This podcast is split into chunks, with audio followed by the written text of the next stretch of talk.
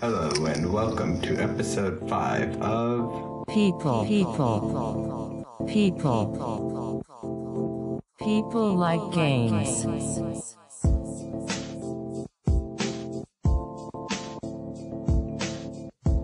What's up, what's up? Welcome back to another episode of People Like Games. Uh, for those of you who are unfamiliar, I'm your host, Solo, and People Like Games is a show about video games, esports, and gaming industry news. Uh, you can find us on iTunes and Google Play, and uh, if you happen to Twitter, uh, so do we, uh, at People Like Games. Uh, hit us up. Uh, we got a pretty good show for you today. Uh, as usual, we'll be covering the week's stories, and then for our in-depth analysis, uh, we'll be taking a look at why physical discs and digital downloads are priced the same. Uh, you would imagine that without the uh, production and distribution costs, that digital downloads might be slightly cheaper. But you will come to find out that for no particularly good reason, that is not the case. Uh, and then to close things out, I'll be speaking with Manny Anical, who is the C E O and founder of T N L Media. Uh, he also happens to be a veteran of the gaming industry, having worked at companies like Zynga, Microsoft, and Major League Gaming. Uh, and we sit down, uh, we sit down, we speak, we spoke over the phone about the upcoming Overwatch League, uh, the upcoming two K League, and the upcoming League of Legends Championship Series, uh, and the sort of economics surrounding them in terms of what is going to constitute uh, a successful first season, or what is going to be, you know, acceptable viewership numbers for investors uh, in this upcoming in their upcoming inaugural seasons. Uh, and then we also talk a little bit about where he sees the industry moving towards uh, the upcoming uh, year in the upcoming uh, few years. It's a, it's a pretty interesting conversation and worth sticking around for. But uh, now that we got this uh, prologue taken care of, let's uh, jump into the show. Um, you know, because I was just mentioning it, I guess I might as well start with it. Uh, the Overwatch League is set to uh, launch, or the preseason rather, is set to launch on December sixth, this Wednesday, which is the day this comes out. So hey, the show comes out today if you're listening in the morning, or the season starts today if you're listening in the morning. But, uh, you know, it's marred a little bit um, by the fact that the Philadelphia Fusion, which are one of the twelve teams in the league, uh, is going to be unable to participate uh, in the upcoming preseason due to logistical errors. They weren't able to get everything together in time, which is a problem I sort of understand, given the fact that a majority of these players is going are going to be in international, but simultaneously it's something I think they should have thought about before they created a team or a city-based league filled with international players. Uh, makes me think there's a reason the Olympics is every four years and not every year, uh, less about the, you know, gravitas of it all and more about the logistical nightmare inherent in, you know, planning it and attending it. But anyway, that's neither here nor there. Um, but related to uh, the Overwatch League, uh, Overwatch is going to be getting Overwatch League team skins uh, in the upcoming month. Uh, but the problem, or the problem, the catch is that they are not going to be uh, available in loot boxes or available for, for purchase through gold. Uh, instead, they're going to be only available through a new currency being introduced called tokens. Um, I, you know, I really don't like the fact that games introduce currency that they then name something different. So this Overwatch League team skin that I like is going to be three tokens. So instead of being able to pay for it, I'll have to go pay ten dollars for four tokens, and then I'll have one token left over. That means nothing, but, you know, that's what you get when these gaming companies move towards, you know, movie theater popcorn and, uh, you know, soda upgrade pricing structures. But, you know, it, it it's a, it's a little bit unnecessary, um, because if every other skin has been introduced through loot boxes, would only make sense. Or even, even, you know, I'll even take the fact that you want to charge it separately, but, you know, make it like five dollars, ten dollars, whatever the cost is. Why why does it have to be masked in the fact that I have to purchase, convert it to in-game tokens, you know? I don't know. It just seems like a way to make people feel like they're not paying money is is by converting it through four tokens. Sounds a lot different than ten dollars. But anyway, following up on something I had mentioned last week, which is a Bandai Namco teaser of a potential My Hero Academy game. Uh, that game has been confirmed. Uh, My Hero Academy one Justice has been announced for uh, the P S four and the Nintendo Switch. Uh, the trailer will be debuting at Jump Festa twenty eighteen, which is on December sixteenth, which I believe is next Saturday. Uh, season three is going to be coming out in April. If you haven't seen the show, pretty good. Eh, I like it. I think it was enjoyable. Uh, the first season is sort of annoying because the main character, Deku, just cries a lot, but it gets better. It gets better. It's worth it's worth sticking around for if you're an anime fan. But anyway, next story. Uh, HyperX is partnering with the Dallas Mavericks. So it's the first partnership for HyperX with the two K League team. Uh, and it's going to allow HyperX access to the, I believe it's the American Airlines Arena that the Dallas Mavericks play in, uh, which is going to give them ad, you know, space and booths for attendees, which is a, a good, uh, you know, position for them. I guess they'll also get some co-marketing in. Um, overall, it's a, it's a pretty smart deal for HyperX, and it, it, it works for the Mavericks as well. But uh, anyway, on to a uh, probably my favorite story of the week. Um, there's a Twitch extension coming out for the upcoming Game Awards. So the Game Awards are going to be airing on December seventh, uh, which is on Thursday. I do not know the time. I want to say eight p.m., Uh, Eastern time, but I want to also say it's probably going to be based on West Coast time, so don't quote me on that. Let me know if you find out. But they're going to be introducing a live stream overlay that allows viewers to guess who they think will win.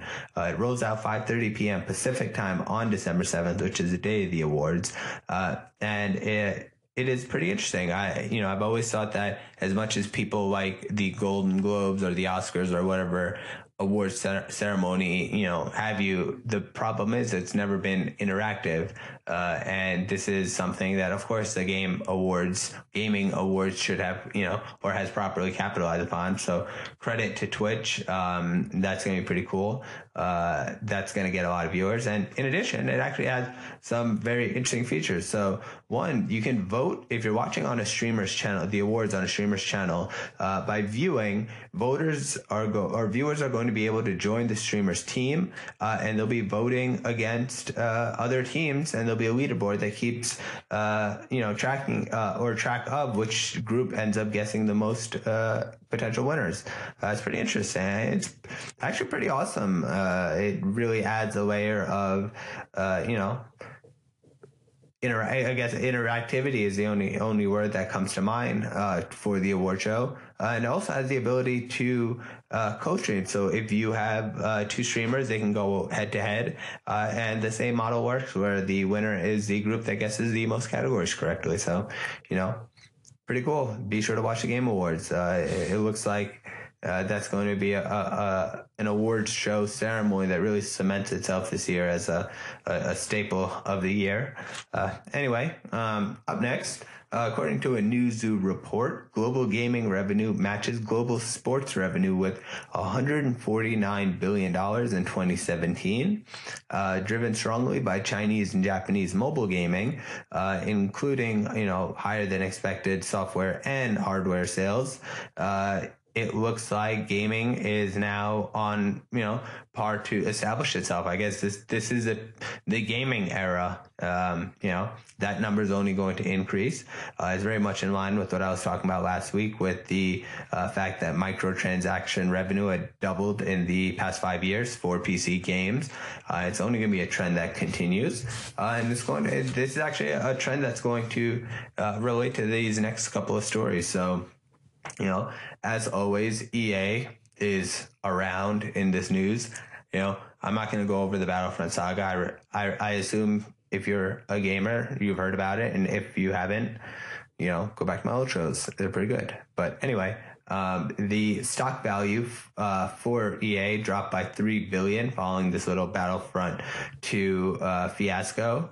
Uh, secondly, the uh, C F O of the company uh, believed that players don't like linear games as much as they used to.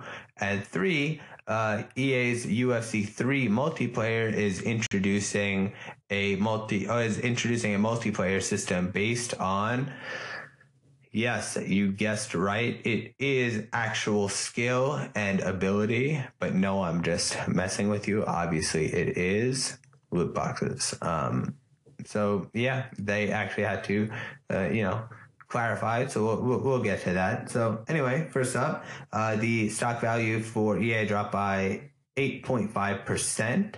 Uh, this was due to uh, a release of December sales numbers that were lower than expected, which, guess what that's related to? Uh, Battlefield two. Um, and it really goes to show that one of the powers gamers have uh, or consumers have is to leave negative reviews or to not buy the product, and then companies are forced to respond. Uh, it's funny to remember all of this started with a simple Reddit post. But anyway, um, on to the fact that the C F O of the same company said that he believes that players don't like linear games as much as they used to. Uh, it's a statement that stands in contradiction to what the C E O, Andrew Wilson, uh, mentioned uh, a week before uh, in terms of reasons he gave for closing Visceral Studios' Star Wars game. Uh, but, you know, it makes sense with which way this is going. So just keep these three stories in mind. So next up, we have uh, the uh, Red Dead publisher, uh, Take-Two's president, Carl Sladov, uh, says at the Credit Suisse conference, the twenty-first, twenty-first Annual Technology Conference, the same uh, conference that I just mentioned, the C F O Uh, in terms of linear games mentioning, um, he said that he believes that loot boxes aren't gambling. So he, it rather, he let me qualify and say with his actual statement, our view is aligned with the E S A. If you do not remember the E S A, it's the Electronic Software Association. It is the association behind the E S R B, which is what I did my story on last week, uh, and uh, they are the body that uh, rates content in game uh, or content for game. It's a self-regulated, self-regulating uh, independent organization, quote unquote. Um, and uh, it's funny because I had mentioned that, uh, or I will mention now here again, that when it comes to content rating, it is very difficult f- for you to be able to, um, you know, have a rating that is too far uh, away from the normal. I feel like with precedent established thus far in terms of how games are rated, it's a pretty simple, almost automatic process. Um, and so the fact that loot boxes is now falling under the same conversation of regulation, uh, and with this, with these statements from, you know, a company as big as Take-Two and their president at that stating that they don't believe loot boxes are gambling, um, it really brings to light whether there's a major conflict of interest with the E S R B, uh, you know, with the, e- the fact that E S A is made up primarily of the video game companies that are now introducing loot boxes. So uh, that's something to think about. Uh, you know, it's not like that, you know, You know, it's not it's not like uh, our our our federal government is going to get involved in any sort of uh, regulation. So it's really going to be a consumer led uh, movement. But, you know, all this closes out with actually that same president uh, claiming that he believes that games are going to be going one hundred percent digital in the future. Uh, that was actually a statement that led to me wanting to do my uh, little story piece here, uh, you know, in the upcoming uh, segment on uh, the pricing structure of digital uh, downloads and physical games, because I just felt like, you know, with that structure, if you think about it, there's a, a major loss of a secondary market uh, in terms of what used games uh, or physical games allowed. And with digital downloads, you don't have anything. You're just, you know, a piece of information on a software that is tied to a system uh, that could be lost theoretically. Um, but regardless, um, the reason I mention all of these stories is that with the, you know, sudden and not so subtle introduction of loot boxes and microtransactions this year, and with the uh, idea that uh, all games are going to be going digital, it's also very, very important to keep in mind that recently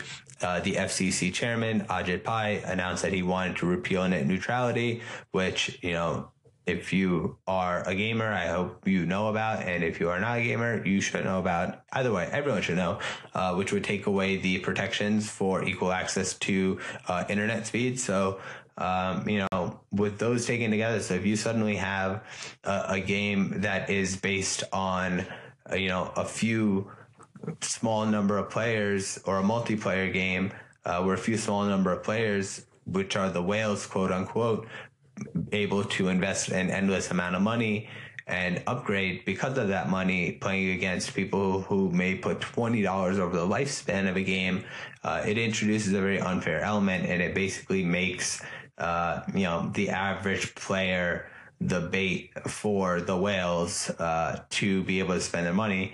Um, and that basically just shows that now, you know, console and P C games have moved towards a mobile game, uh, you know, revenue structure, which is very, very ominous for games. Um, but anyway, uh, there, it, it's just important to mention the net neutrality in reference to all this, because if games are digital, uh, that means downloading it is going to cost you internet speed, and gaming is going to cost you internet. So as you can see, it makes sense that suddenly they want to go all digital with these upgrade fees. And then on top of that, you're going to have to pay specific for like specific internet packages, you know, but that, you know, hypothetically at this point, it's uncertain, but you know, if anyone's, you know, likely to get throttled, or who's, you know, internet connected likely to get throttled, who or whose expenses are about to go up a lot, it's going to be gamers. Uh, so be sure to, uh, you know, be informed about net neutrality repeal with your local congressman. Um, anyway, um, that's all for the news uh, in this week. Uh, now, after the upcoming message from our sponsor, because yes, we do have a message from a sponsor, uh, we're going to get into uh, our in-depth analysis. So stay tuned. People Like Games is brought to you by Gun dot i o. That's Gun dot i o, a professional freelance agency for software developers, uh, a place for both the actual developers and companies or individuals looking to hire them. Uh, Gun dot i o custom matches their clients with top professional freelancers from their over twenty-five thousand uh, member Uh, invite-only member community. Uh, Gun dot i o has remixed the humanity of an agency with the scale of talent marketplace, and that's how they deliver the best value per dollar of any business in the software development space. So uh, if you're in the market looking for a uh, developer or a coder, or just a few extra hands on a project you're working on, check out Gun dot i o. That's Gun dot i o, one of the best out there.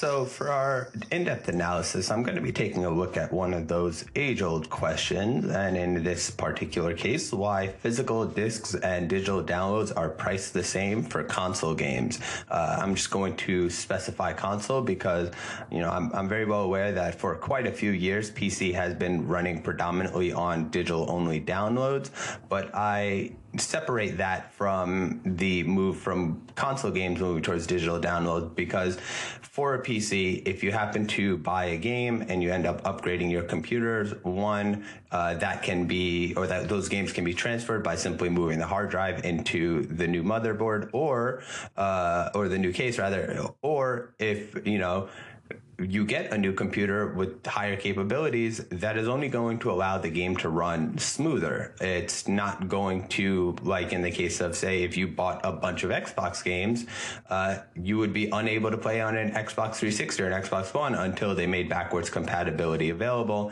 That is not an issue you would have with a P C game. Uh, it would only run better. Uh, so that differentiates that. So for anyone who's going to message me and say, hey, but P C games are always downloads, uh, or, you know, Steam this, Steam that, this is, uh, you know, your prologue, uh, you know, semantics differentiator. But regardless, um, it is an interesting question because I do not like digital downloads. I know there's a preference for people, and, you know, the digital download usually falls into the convenience of all things. Uh, I just sat there, I pushed a button and it downloaded.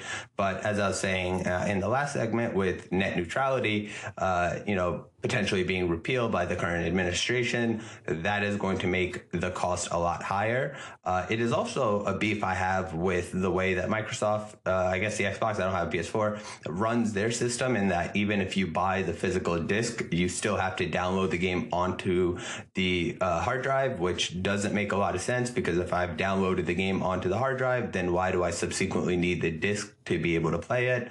Uh, that looks like a little bit of an oversight, but neither here nor there. Actually, no, it is both here and there, because it's relevant to what we're uh, we're speaking about. Um, but, you know, one of the main issues I have with digital downloads is that the moment you buy it, you're sort of shoehorned into it. So I had a friend who bought uh, No Man's Sky, uh, digital download.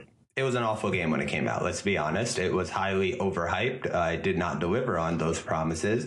And if you had bought a physical copy, you would have been able to go in and sell it online, or to be able to trade it in somewhere. And granted, the the amount of money that these uh, retail shops like GameStop are giving you for trade-ins is sort of its own degree of ridiculous, but at least you have an option, and at least there's a secondary market. Digital downloads and the movement towards them for consoles is going to inevitably cave whatever secondary market there is, uh, and it's and that's a really important market. And uh, you know, that's actually, funny enough, one of the reasons uh, these games are priced the same. So I thought it was going to be a, a complex answer, um, that, you know, the, there would be a lot of factors and complexities that go into these pricing structures, but apparently you're going to come to learn that it's not so much the case. Um, that in reality, this pricing is sort of arbitrary, and that's the basis for it. Uh, and so let's, uh, you know, let's first jump with sixty dollar point. And so the reason uh, games are sixty dollars is that it seems that uh, the market had decided upon that for the sort of first generation. So it was accurately pegged to development cost uh, in the initial consoles. But uh, as development costs have really sort of shot through the roof, uh, games still happen to be sixty dollars. And so, Uh, you know, why is that? So what's the sort of breakdown of the revenue from that? And then taking a look at where the money, or how the money is broken down for those sixty dollars, we can see why, or in what ways, digital downloads are slightly overpriced. But uh, this is from a, uh, the data is from OnLive, and this was based on a article written in the Los Angeles Times a few years back, but uh, based on a uh, a general breakdown of the numbers, uh, for the sixty dollars, twenty-seven dollars would go to the publisher. That would recoup uh, making the game, packaging the game, and uh, making the game and marketing the game. Uh, fifteen dollars is a potential markup for the retailers. Uh, seven dollars is set aside for games that aren't sold and are going to be potentially returned to the publishers, and four dollars goes goes into production and distribution. So basically, you see that the introduction of microtransactions, loot boxes, are going to are being made to sort of uh, you know, add some extraneous revenue streams for these publishers, who apparently are not netting enough with their percentage uh, of these sales to be able to recoup the massive amount of money they're putting into games.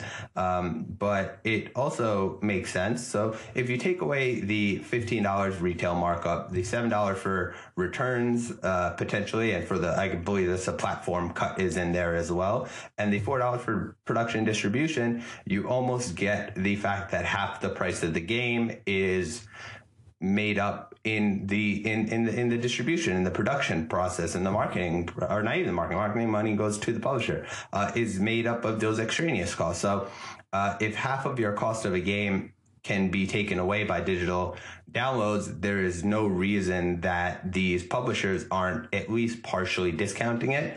I think that if they made some of these games forty dollars, thirty-five dollars, uh, that would be, uh, or they would see a lot more sales. The reason they have it pegged at sixty dollars is literally just because that's what the market is willing to pay for digital downloads. So if everyone decided to wake up tomorrow and say, hey, we don't want to pay this amount of money anymore, uh, and we want to pay thirty-five dollars, and thirty-five dollars is the most we're going to go to, uh, then, you know, these publishers would have to respond. But until, uh, you know, people start, you know, thinking with their pockets instead of with their opinions, uh, games are just going to be priced. And, you know, some companies are at least a bit more honest as to why that uh, pricing is the same. So if you look on the PlayStation Store or the Xbox Store, uh, you'll find that uh, a couple of games that come out are on the uh, that are available to digitally download through uh, the console stores are going to be priced as if they had never been discounted. So a couple of games are still, like, if you try buying Grand Theft Auto five, it's sixty dollars.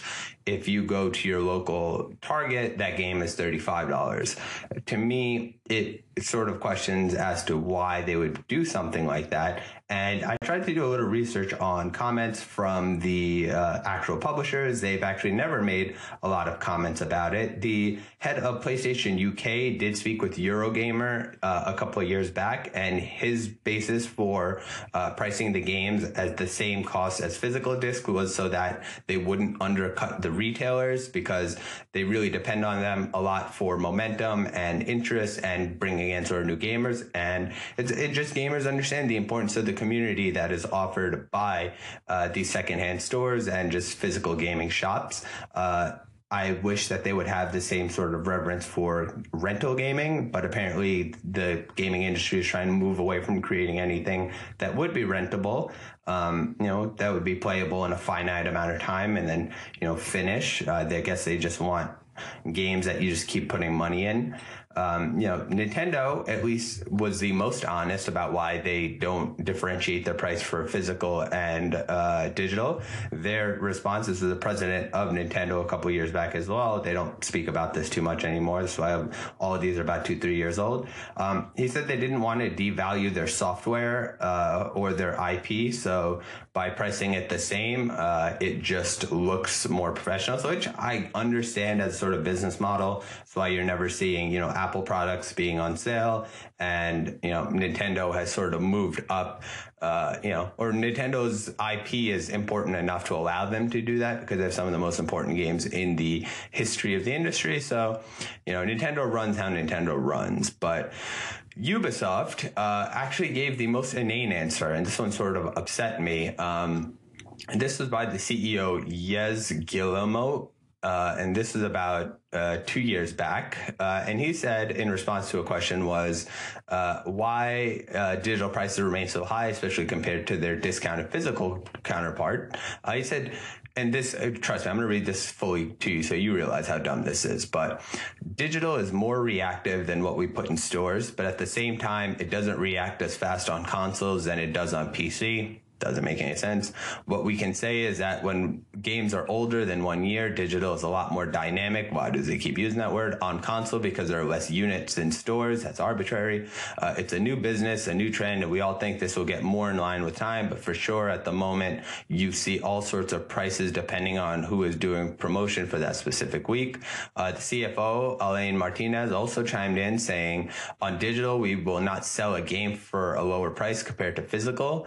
After a few weeks or a few months, things can change, and as he has, has been saying, sometimes you might have a promotion on Amazon that is not on GameStop, but we also react, again, arbitrary language on the digital side.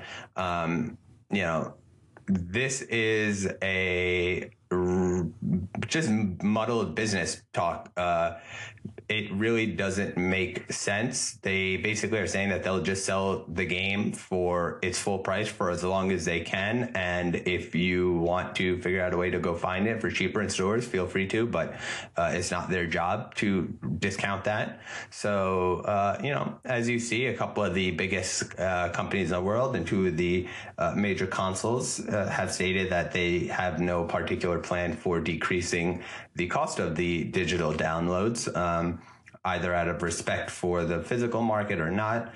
Uh, but, you know, to be frankly honest, uh, you know, granted, this was a less than thrilling deep dive into a topic to find out that, hey, guess what? It's arbitrary and doesn't really make a sense why there's a, a similar price cost other than what people are willing to pay, which I guess is basic economics. But, um, you know, for them to claim that they're doing it so not so as not to undercut secondary markets' importance and their relationships with them, I also don't see that if tomorrow physical download or physical discs were to disappear, off the face of the earth that for some reason these gaming companies would suddenly have the heart to offer the games at a lower price.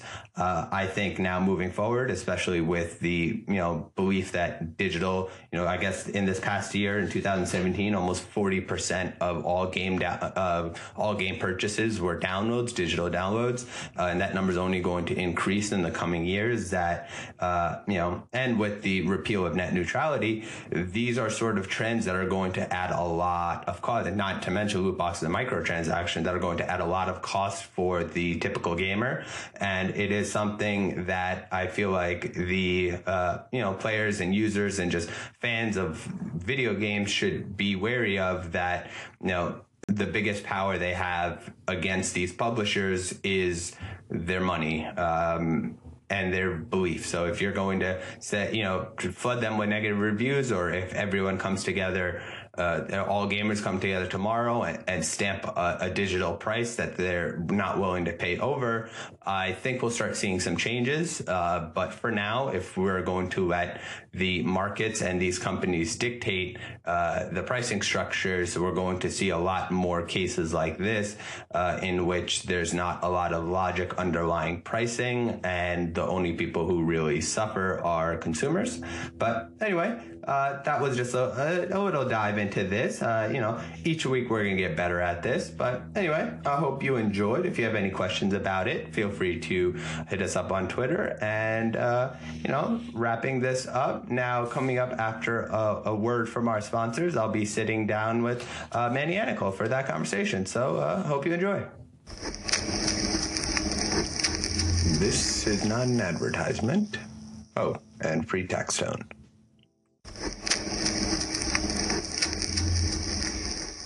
So uh, joining us today on People Like Games, we have Manny Anical. Uh, welcome, Manny.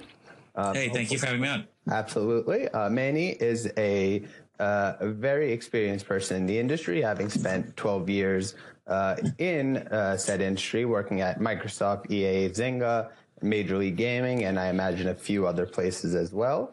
Uh, you are currently the C E O of T N L Media, the owner of Team Versus Sports, which is a uh, Madden uh, team at the moment, and a, you know, esports um, investment firm called Loot Ventures. So, um, you know, welcome again, as I was saying, to the show. I'm curious, uh, how did you, you know, get your start in the industry? Um, and then, you know, how does it feel seeing it all, you know, become this big now? Yeah, well, one, I wouldn't say it's uh, big yet. You yeah. know, it's still grinding and working there, but it's, you know, fortunate to have a lot of good things, you know, go my way so far. But, you know, for me, it's, you know, I realized about, you know, two years ago after my time with Major League Gaming, which is where I first really got introduced to esports, you know, is that, you know, I really saw something of an industry that was truly global, that was truly going to be mobile one day. Um, and the opportunity seemed really ripe. And, and not only that, it's, you know, I love the industry for what it is for multiple reasons, and you know we don't have enough time to talk about that, so absolutely, uh, absolutely. Uh, so that's why I decided to kind of you know triple down on the space and you know start a couple different you know little things in the area, so uh, we'll see how it goes from there, but uh, thank you so much for that overview. Of course, and uh, if uh, any of you are interested, you can find Manny at Manny Anical on Twitter, one of the first people I ended up following in the industry, so it's actually really wonderful to be uh, speaking with you. I've gotten a lot of you know information uh, from you, from your podcast.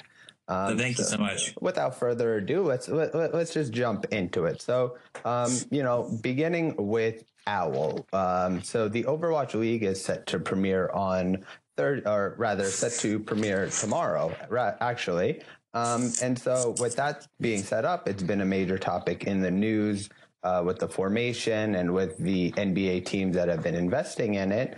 Uh, so one of the questions I would have, or, you know, questions relating to that is, uh, with the league set to begin, I know, you know, just this, I, I believe yesterday, the Philadelphia Fusion ended up announcing that they wouldn't be able to even partake in, um, you know, the preseason due to some logistics issues. You know, going into it, what are some predictions that you have for what the potential viewership is going to be early on in, say, the first two months? Yeah, you know, that's something that's very hard to do. I would say call it, you know, a crystal ball type thing. You know, if Absolutely. I could, if I could, if I could figure that out, I think that would be, you know, worth a lot to a lot of different people. Um, but you know, I don't, I don't really know what the what the early viewership is going to look like. I think if you look at, you know, what we've written on The Next Level is that, um, you know, viewership for the Overwatch World Cup was very good. You know, as you saw, anywhere in the range in between one hundred to one hundred twenty-five thousand. Concurrent viewership, you know, one hundred thousand viewers is kind of this mythical, magical bar that we kind of assign to, hey, what's kind of the good start for, you know, good viewership. Mm-hmm. Um, you know, I don't know if that's really fair, but, you know, I think somewhere in that range, if it comes out, you know, it would be very successful. Well, see, that, that's interesting because I feel like a lot of the numbers that are going to be anchored to the to the early viewership response is going to be based on, say, television or, you know, sports. Do you think that is going to be an issue a little early on with people's expectations being defined by different industries? Um, I'm not sure about that. You know, I don't really, I don't I really believe that's the case. Okay. All right. Um, and so then, you know, just going through it, if not even through viewership numbers, uh, what would you, or what do you think would define a successful first month for the league? And what would be a situation that could lead to, you know, a little bit of negative feedback? Yeah, I think, you know, from that perspective, you have to look at it, you know, going back to that one hundred thousand number that I talked about, that's probably, you know, I, th- I think if they were able to get, you know, six digits, you know, consistently for, you know, when the regular season starts and obviously a little higher for the playoffs and the championship, you know, I think that would be fantastic. Um, you know, I think anything lower than right now for what you what you're seeing, um, you know, if a, if a relatively medium-sized Counter-Strike event is drawing one hundred twenty-five, one hundred fifty thousand viewers, you know, I think, you know, maybe, you know, that would be challenging if the number's going to come up in the six figure range. So I think, you know, that's kind of maybe the, what the bar is being set at. Okay. That makes sense. That makes sense. Um, just then, you know, going into a last question about the league, what do you think is the biggest omission from the league right now, whether it be a specific uh, country for a team, whether it be a specific state for a team? Um, do you think they miss anything, or do you think it's too early to even judge by those parameters? No, I think, you know, it's, it's very early. You know, preseason is starting tomorrow. I mean, for the Overwatch League, you have to think about this not as something as what's going to happen in the first month. I mean, this is something that's going to be, no matter how, no matter how year one turns out, there's absolutely going to be a year two and potentially a year Year three, if not guaranteed. Mm-hmm. So, you know, I think you have a relatively decent amount of lifespan there. Um, so I don't think, you know, there's been a big omission yet that, you know, we can speak of in terms of just because the league is so new. And mm-hmm. I guess we'll get, we'll start seeing it. You know, they they changed a new viewer mode. So that's a new, a new spectator mode. So mm-hmm. I think that's been a good change to the game um, as well. But I think in, the biggest omission, you know, again, from what I cover on the business side on The Next Level is probably from the brand perspective. Mm-hmm. You know, the Dallas Fuel were the first team to announce um, announce a partnership with Jack Medlock. So mm-hmm. I would expect it probably a few more announcements by this time mm-hmm. uh, from a few of the other teams. But, you know, I think that just goes to show you, and like what you talked about with what happened with Philadelphia, with the, uh, the Philadelphia team is uh, uh, is a lot of issues with Visa and what's going to be getting them prepared. So, um, you know, you know, we could talk about admission, you know, I think maybe like well, a couple months in. Absolutely. I completely agree. So then, you know, moving on from the Owl to the other game uh, in the industry, which is League of Legends specifically,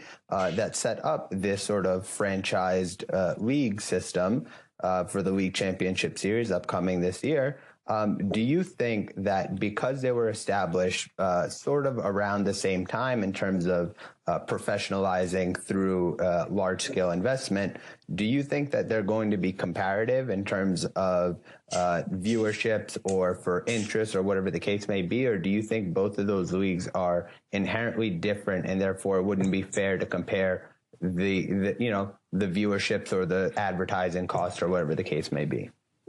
Um, you know, I think in terms of that, you know, the the comparative points are they're absolutely going to be compared because they're the they're the two biggest leagues out there right Absolutely. now, right? Absolutely. So, so there's no reason why there's not going to be a bunch of press between, you know, who's doing it better, which league is more success. And I think, you know, definitely viewership and, but more importantly, financial success, as you pointed out, are going to be, you know, key to, key's going to be comparing the two leagues together. But, you know, the big difference though is that, you know, we have to remember, you know, Overwatch didn't exist, you know, what, two years ago, right? Where the yes, league's true. been around for a decent amount of time at this point. So, you know, league is already established, and we see what the numbers, you know, uh, you know, like I, we wrote about, um, you know, they, they drew half a million concurrent viewers mm-hmm. for the twenty seventeen World Championship. Absolutely. Um, you know, that's a huge number, and only league really draws those numbers. And as we've been tracking the Twitch top ten, league has been number one,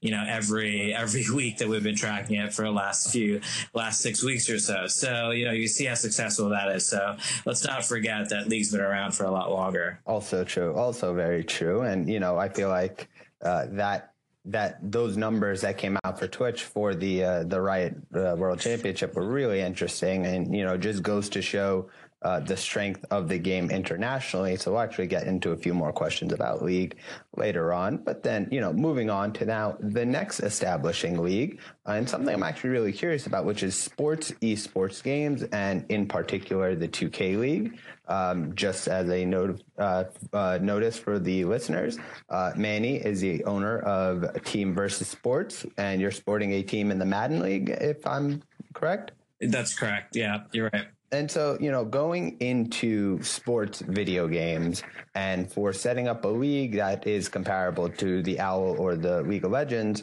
um, do you think sports video games have the same market opportunity or potential as what's currently pro- uh, popular, what's popular in the industry as a whole, uh, specifically F P S's, R T S's, and MOBAs? Do you think sports can sort of crack into those, you know, arenas or areas?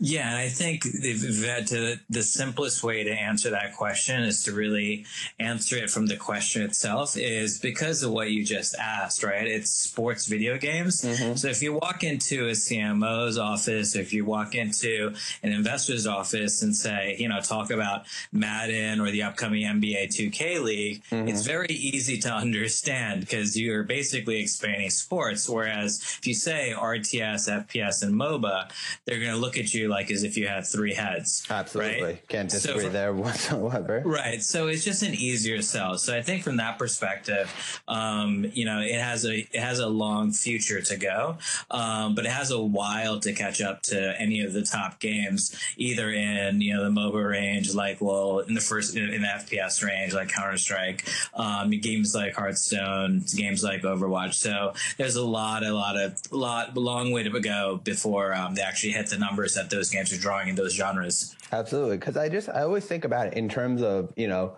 if you wanted to watch, or if you're a really big fan of Overwatch, right, and you want to be able to watch the best players in the world, you would have to watch them, you know, on Twitch or whatever the case is to be able to to see them.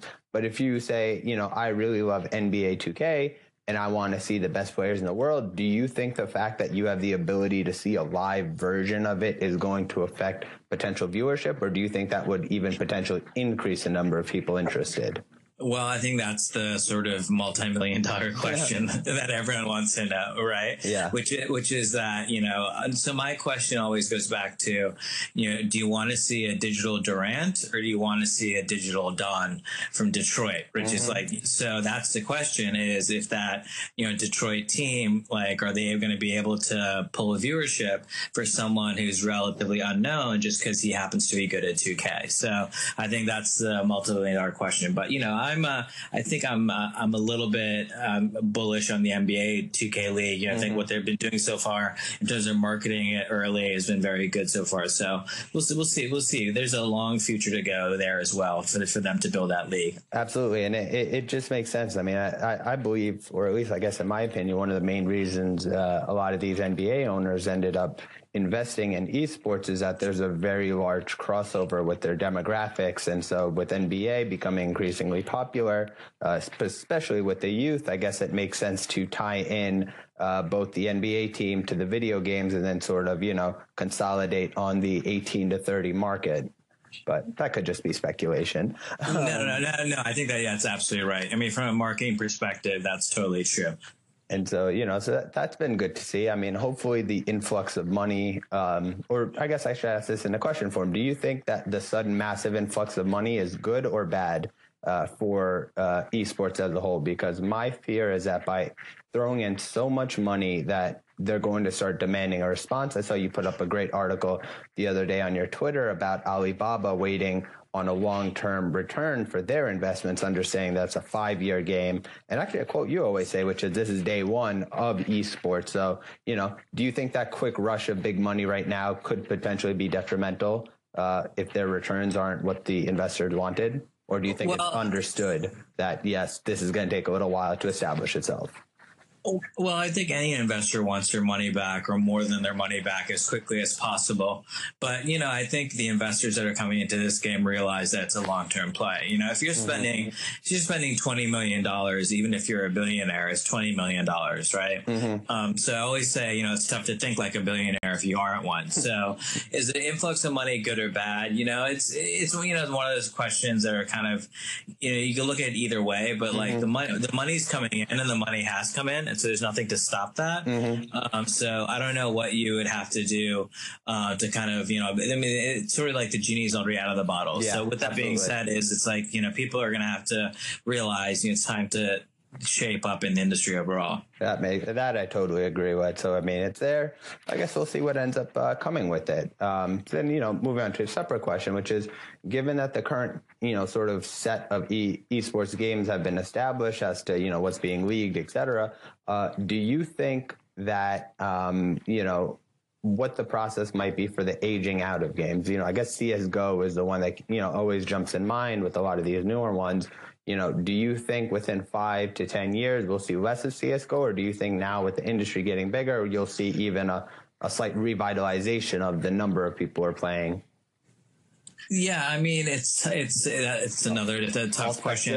You know, relative questions. No, I would just that's a tough question. But what I would say about C S is that, you know, it's a game that's been around for a long time, right? Mm-hmm. So, you know, I remember over a decade ago, you know, I was traveling through Asia, seeing C S played on like, you know, crazy C R T monitors and like really crappy computers overall.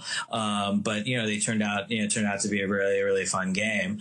Um, so you could see like where that where that basically is gone. So in terms of games aging out, um, you know, I think you've seen you've seen that with WoW a little bit. Mm-hmm. Um, so, but I don't think you know, you know, technically, you know, is WoW a true esports title? So you know, you can argue that also. Yeah, that I agree uh, with.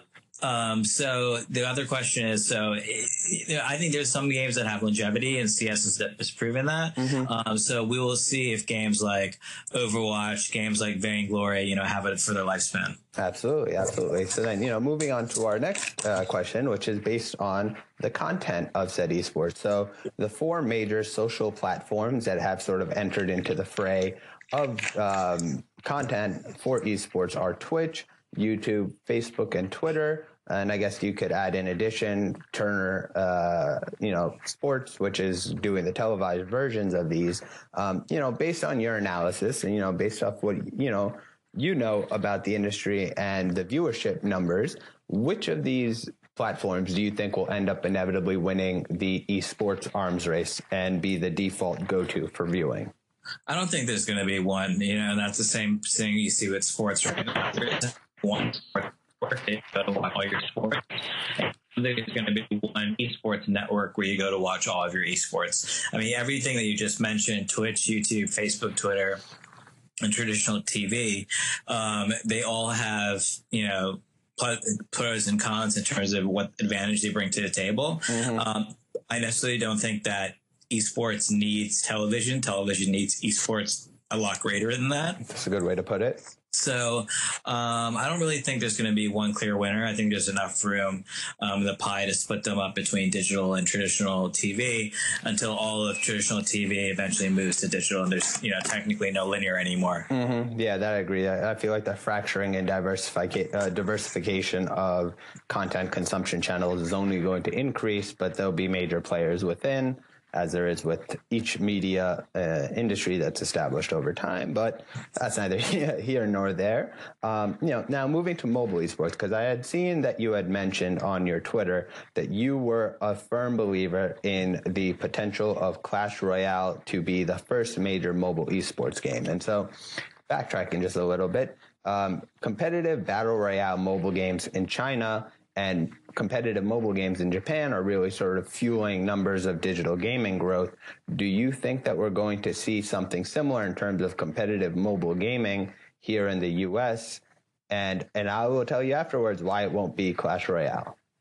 Yeah, no, I mean, I could probably argue that, you know, if you're going to make a bet, you know, you can make a bet on Arena of Valor being that game. Mm-hmm. Um, if you don't know, for those that don't know, obviously Arena of Valor is Honor of Kings, which is a big game in China.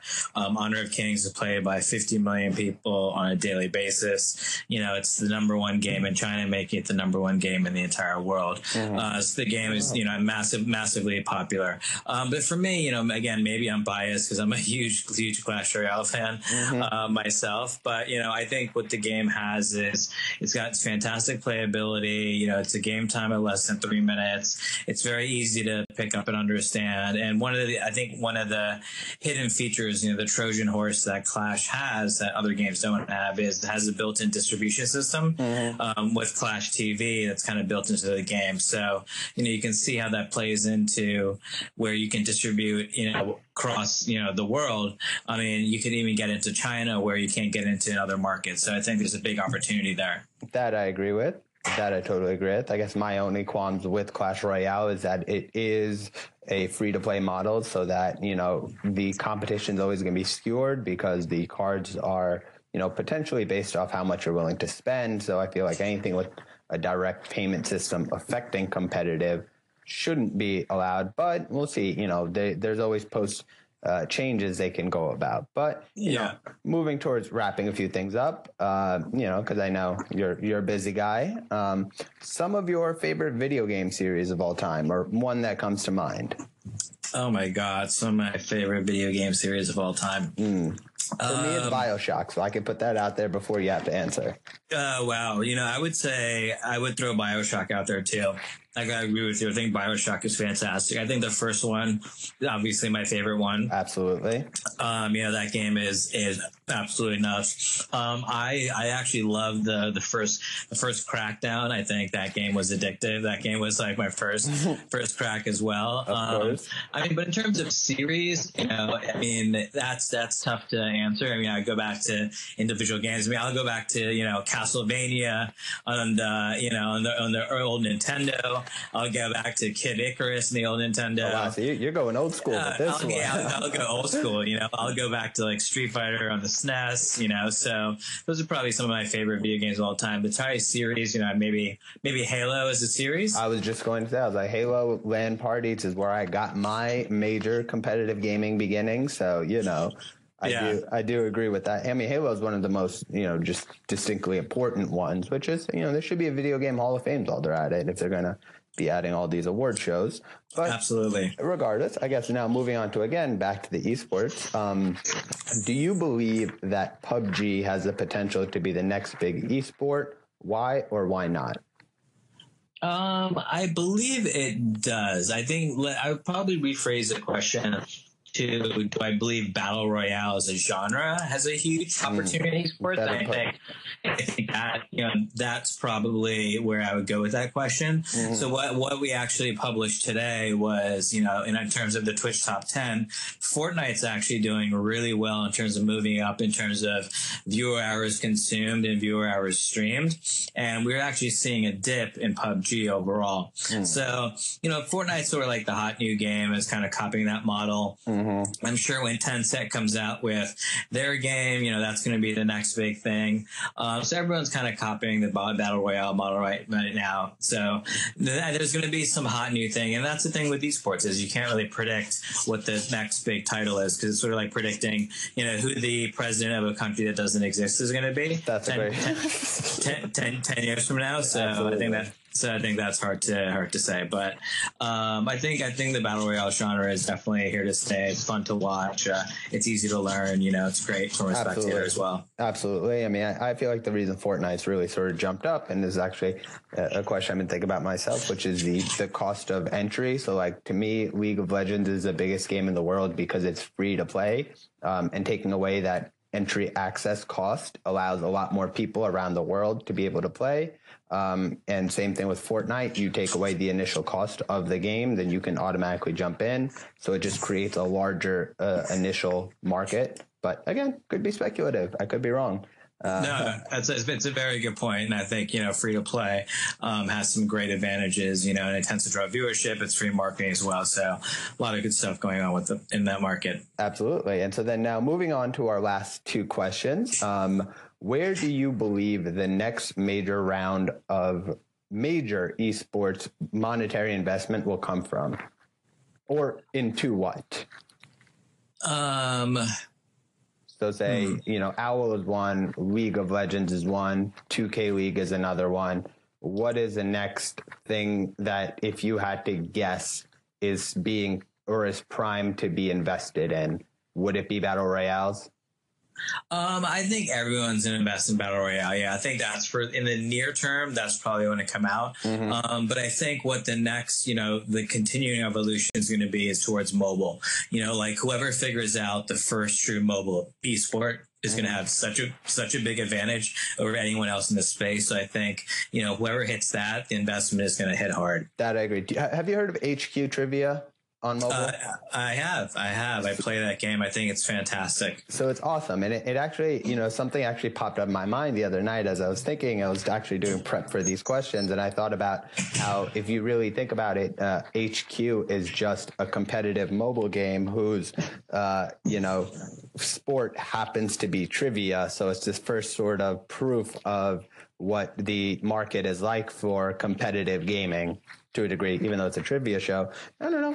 Could be, could be relatable, but yeah, that's a, that's a good analogy. Yeah, I like that. And then uh, just to top it off, uh, because you know you've been very kind with your time. Um, I know you're a rap guy. I remember I was listening to an episode and you quoted that J line. I'm not a businessman. I'm a businessman. It happened to be at a show the other night. Um, okay, and, nice. And so, um, completely unrelated to gaming.